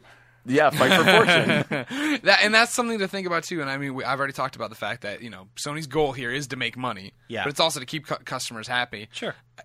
A la- does a Last of Us Vita cheapen it? It's not going to look as good. You're not going to have that sound. You're not going to have those graphics. And then, like you know, in Uncharted game, right? Like Uncharted is a pulp adventure. Like you have fun with that. They already had done like the Eye of Indra comics and all this other Yeah. goofy crap, right? Like it's you maybe you're more willing to wrap your head around it. But this is like such an adult story. I think it's part of it. Like I would uh, like the the art art loving dude in me wants to believe Art-loving that's what it dude is. living inside Andrew I mean, I would love. I would look. I like. I would love to say that it's for creative reasons and it's because they don't want to cheapen the experience. But realistically, no. It's because it's not a viable franchise yet. Like, why would they do The Last of Us on Vita before God of War and Infamous and Gran Turismo Yeah. and all of their more successful franchises? It just like Uh, it I don't, wouldn't I don't know make if I sense agree yet. with that. I, I, I think, don't- I think right now, if you could announce The Last of Us Via, you would. Yeah, and then it would come would get- out a year later. Like I, I don't think unless they have been secretly developing this game Sure, and they can well, ride fine. the wave right now, it just doesn't make sense for them. Okay. Okay. I think Because I think again, The Last of Us was a hot new thing. It was really interesting. Like they marketed it really well. It did tremendously well when it launched. Will a sequel perform that well? Will it just be, oh my god, it's the same thing as the first game? Like we don't know. no, absolutely, a sequel will perform that well. Absolutely. I mean, there's no way to predict that, and that's what I'm saying. I don't think. I don't We're think predicting it. It will. I'm predicting it right now. Uh, That it will a sell as well as the first A one? Last of Us sequel will sell better than the first one did. I'm going to say that now right here, now here's here's what Pizzas I, left and right. Here's what I want to be careful now. Okay. You're throwing out this pizza bet. Are you? What if it comes to PlayStation 4? Then your numbers are immediately handicapped. That's my concern. Well, and that that's Huh. part of what I am saying is that know, like the Vita install base is so much rub his head. He's too smaller than than PS3 that it doesn't. The the audience isn't there yet for The Last of Us. It it could be, but I just don't think it makes I just sense realized for that yeah, put that if, if this into it. game comes to Vita as a s like a Last of Us 1.5, that's technically a sequel that will sell worse than I. Yeah. Yes. I tried to make Yeah, it. I, yeah I, I just think in general, like I love the idea of it. I think it would be really interesting, but I just think Sony knows that it would be smarter to do a God of War on Vita that is guaranteed to, To move even with the small Vita small base uh, install base, that's going to move units in the way Last of Us would. and I just want to have dinner with you. Eric writes in says Beyond. Beyond. Beyond. I was recently comparing trophies with Greg and noticed that he doesn't have a single The Last of Us trophy. Oh, what? How did that happen? Keep up the good work, guys. Beyond. Well, Eric, everybody watching the podcast, Called listening to the podcast, I've actually never beaten The Last of Us. What the fuck? Nah, I'm fucking around. No, I. I was like, are you kidding? I was on spoiler cast with you. Like, I'm just I had like, this, like- it was really weird. It was I had this really weird legitimate, when like, you- Joel she's been turned lying into to an the whole elephant. No, it's like you go fucking, back and watch them. It's like this weird Sixth Sense moment where Greg. I'm just- not even there? Yeah, Greg didn't say anything the entire Kaiser time. Soze. I'm just setting everything up. I'm like, well, I think we all can agree it was a pretty controversial ending, right, There's the guys? part where he yawns and he looks at a cheat sheet on his hand. He's like, oh. No, man." what happened? Uh, you know, we're lucky enough to get games early, and so I played Last of Us on a debug unit, and since I Oh. couldn't tell people I had the game, I had to play offline. And Yep. then, of course, as you know, the PlayStation Network's a tricky beast. Imagine how tricky it is on a debug console trying to connect to retail servers. Uh, I've never, I don't think since I've been allowed to connect online, I've sunk those trophies because it's going to take like a half an hour. Sure. So one day I'll turn that debug back on to play something else, and that's when they'll all sync up. I Hey, remember that. Uh, I remember all that. two of them, I think. Or one of them, right? Or no, two Uh, for beating it. I I- beat it I- on whatever. You play on normal, got the easy trophy, and then Right. you, you probably got the crafting trophy too. Uh, No, I didn't get the crafting one. So I played in a debug, and I have trophies in The Last of Us. Is all I want to say. I'm, you sunk. Yeah, you sunk it when you Somebody's could. a liar. I, I just still do the exact story. I'll take a photo of Sure. Portillo next to the debug tonight. You'll see it's at home. On, I'll, I'll sync it tonight. Yeah, sure. Get like- everybody's like off a my good back. liar. Yeah, that's right. Cover my tracks that I just admitted to. Fucking blame the dog. Sure. Tim writes into Beyond@IGN.com. He says, "Hey guys, Beyond Beyond. in Australia. Oi, Killzone Mercenary is out on the fourth of September. It's already the second, but no reviews anywhere. Why?" Well, Tim, Oi. no, it's all about it's all about embargoes. Tim, people give us the game early. We have Yeah. to if if a game gets to us early, we have to adhere to the embargo the publisher sets. Right? An embargo, of course, meaning that you can't write about or talk about anything until this day, Mm-hmm. because of course we have it early. It's they're, they're doing us a solid, so then these are the restrictions on it. Yeah. If you buy it in the store, obviously you could live stream it immediately and do whatever you want. Uh, our Killzone Mercenary review is going live this week. One and only Colin Moore, you're already working on it. One of the reasons I believe he's too busy to come to this podcast. So there you go. Look for that soon. Yeah, uh, and we like we can say we've we've been playing it as well. We have been playing it as well. Yeah. I haven't played. I, I just gave you a code today. Yes, I'll be playing now it today. We can get on that multiplayer. We'll shoot some turtles. I've ne- I haven't played that game either. no, I, there's no turtles to shoot. At least in the level or two I've played so far. Uh, next question comes from Jose Luis from Mexico. Hi, everybody. Hi. I need two advices. First, I have pre-ordered my PlayStation 4, and I'm going to buy a Vita soon. I know PlayStation Plus have always been a great deal, but my PS3 memory is already full. What do you think I should do?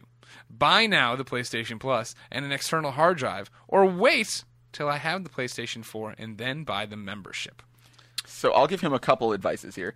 Um, I think the first one is that like it, it's if you have the money to buy it, buy it now because it crosses over to PS3, to Vita, to everything else. But the other thing that's nice about it is like you can free up space in your hard drive because your saves and everything are going to the cloud. You can delete the game itself, and then you're good to go. You can also subscribe to PlayStation Plus and then queue up a download and then not actually download the whole thing. right? Exactly. Yep. And then it goes into your system memory forever as knowing that your account has linked this game and then even when it gets pulled off of the store for not existing PlayStation Yeah, Plus when it's no members, longer a PlayStation Plus You deal. still have it forever, right? Am I right yeah, as there? long as you Okay. continue to be a subscriber to PlayStation. Yes, Plus. yes. So I mean, I would just pay just because it's what fifty bucks a year. You can probably get a deal somewhere, and it, it, I've seen just the last.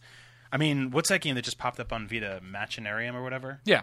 Like I'd never the heard of that play- that's a new before. PlayStation Plus title. And I just downloaded it for free the other Yeah. day, and I was playing it over the weekend. I was like, "This is really cool," and I wouldn't have done that had I not gotten this. And Right. if in a month it's gone, then I'd, I'd be sitting there. That's the not crazy knowing. thing about me for PlayStation Plus. If, if I was on the outside and didn't have a job where I, you know, get to play all these games all the time, you could buy PlayStation Plus and just rely on that to Yeah, play new games totally, when, when things totally. come around. For so long, yeah, and, and that's the especially thing. Like, between um, both platforms. yeah. you know? Yeah. Oh yeah, yeah. then that's why like the question should you wait for PS4? No, because you're missing out on deals in the time that you wait, and Right. you can add those games to your queue. Yeah, Yeah. My, my, my, my advice would be to buy it as well. Uh, I, I think what you're hitting on Goldfarb with uh, cloud saving is a great idea. That's where you can put everything to protect it and then delete it off your thing. Mm-hmm. Uh, make sure you're clearing out your game data utility too, where all those giant installs go. Jose, you go, you pop in there. You know, you can delete those installs, and then if six months from now you pop back in, I don't know, Dishonored, you can reinstall it too if Dishonored is one that inquires Yeah, reinstall. and all those you know those uh, hot woman wallpapers you got going. Yeah, on all your all your all your themes there.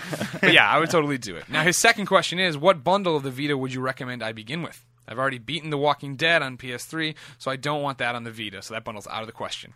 There's a PlayStation Plus bundle Yep. that comes bundled with it, uh, and has gra- it has Cat from Gravity Rush The on the instant cover. game collection Yeah, or exactly. whatever, Yeah. Totally get that one. There you go. Yeah, I mean, honestly, you can also get really insane deals on just the plain doesn't come with anything one. And then like the problem is like what I did when I bought my friend Mike a Vita uh, for his birthday recently was I actually bought him the 3G bundle that came with an 8 gig memory card, um, and I think it came with like uh, Super Stardust and something else.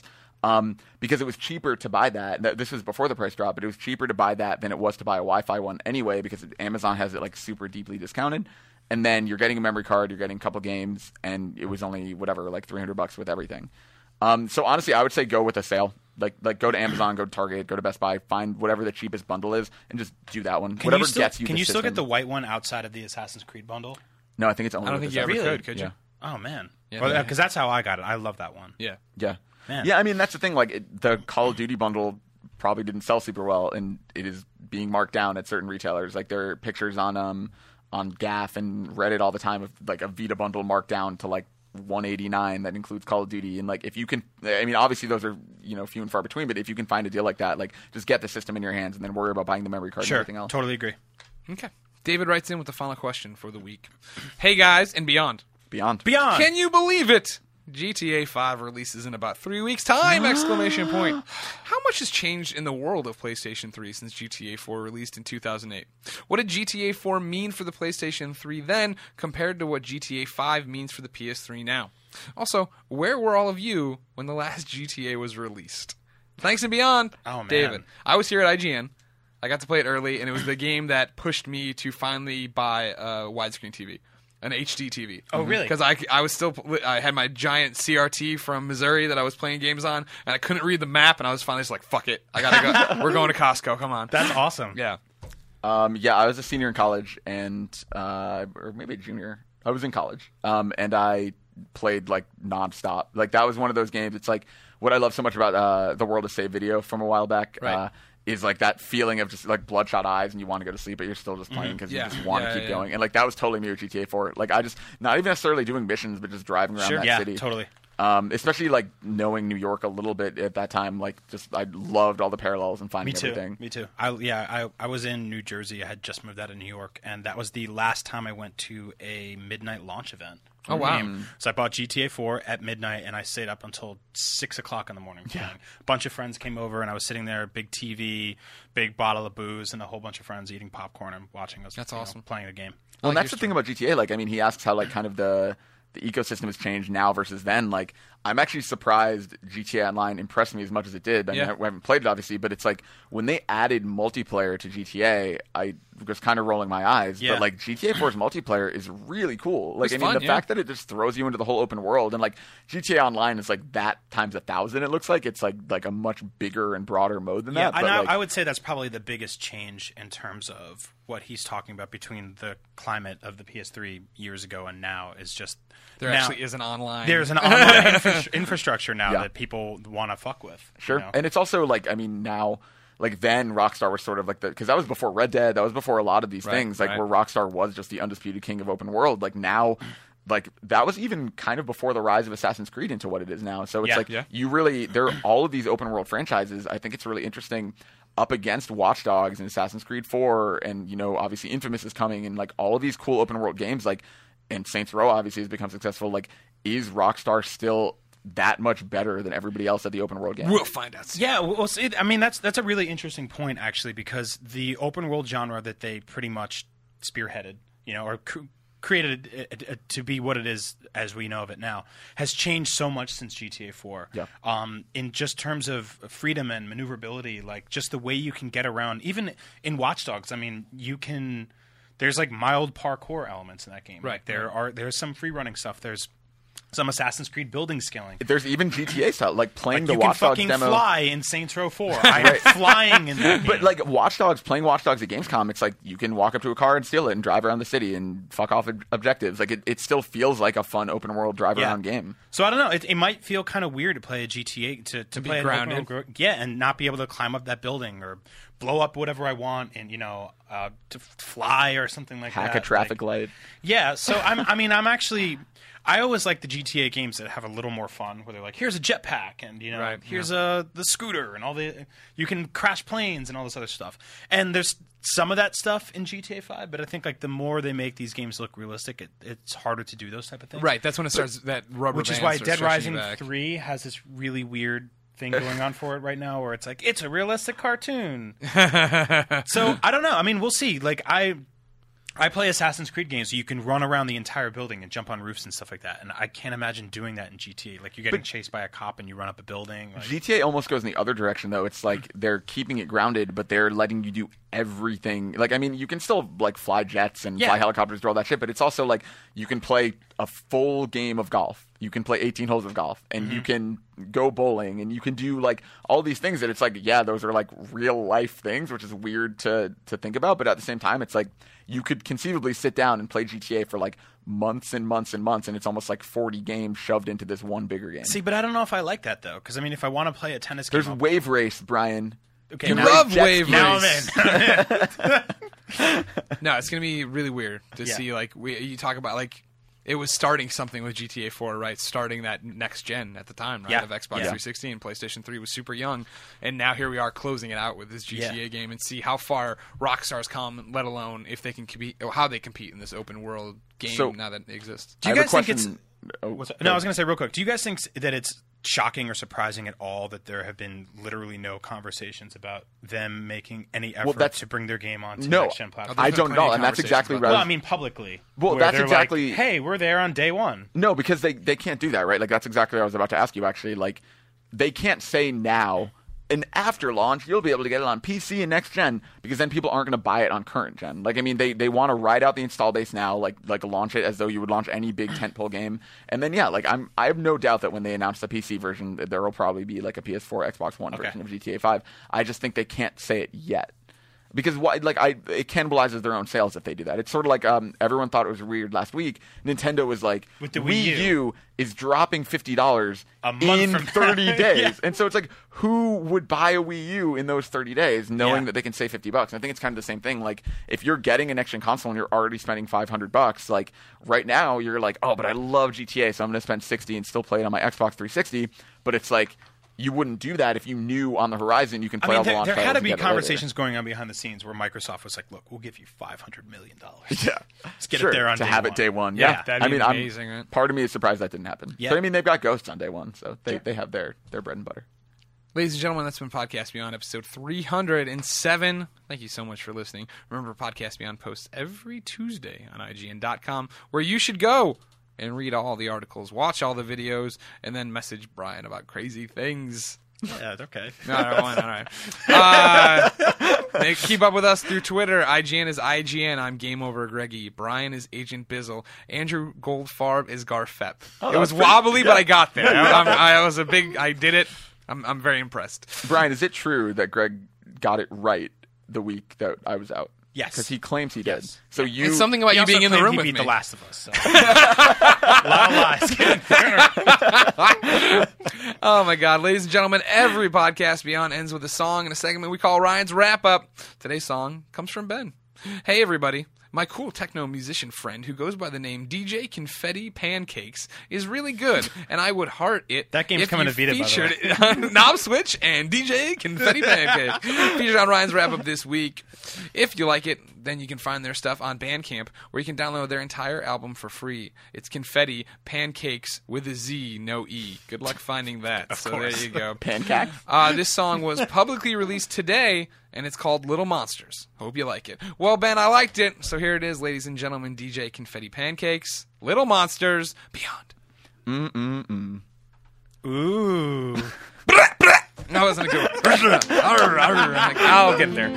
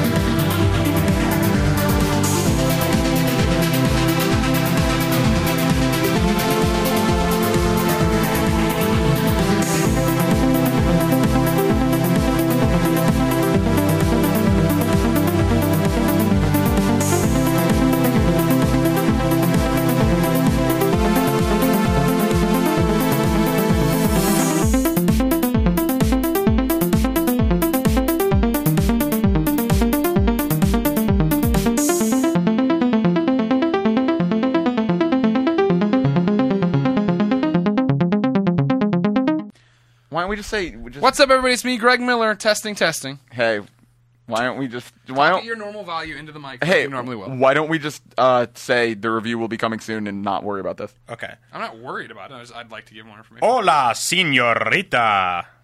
El vocal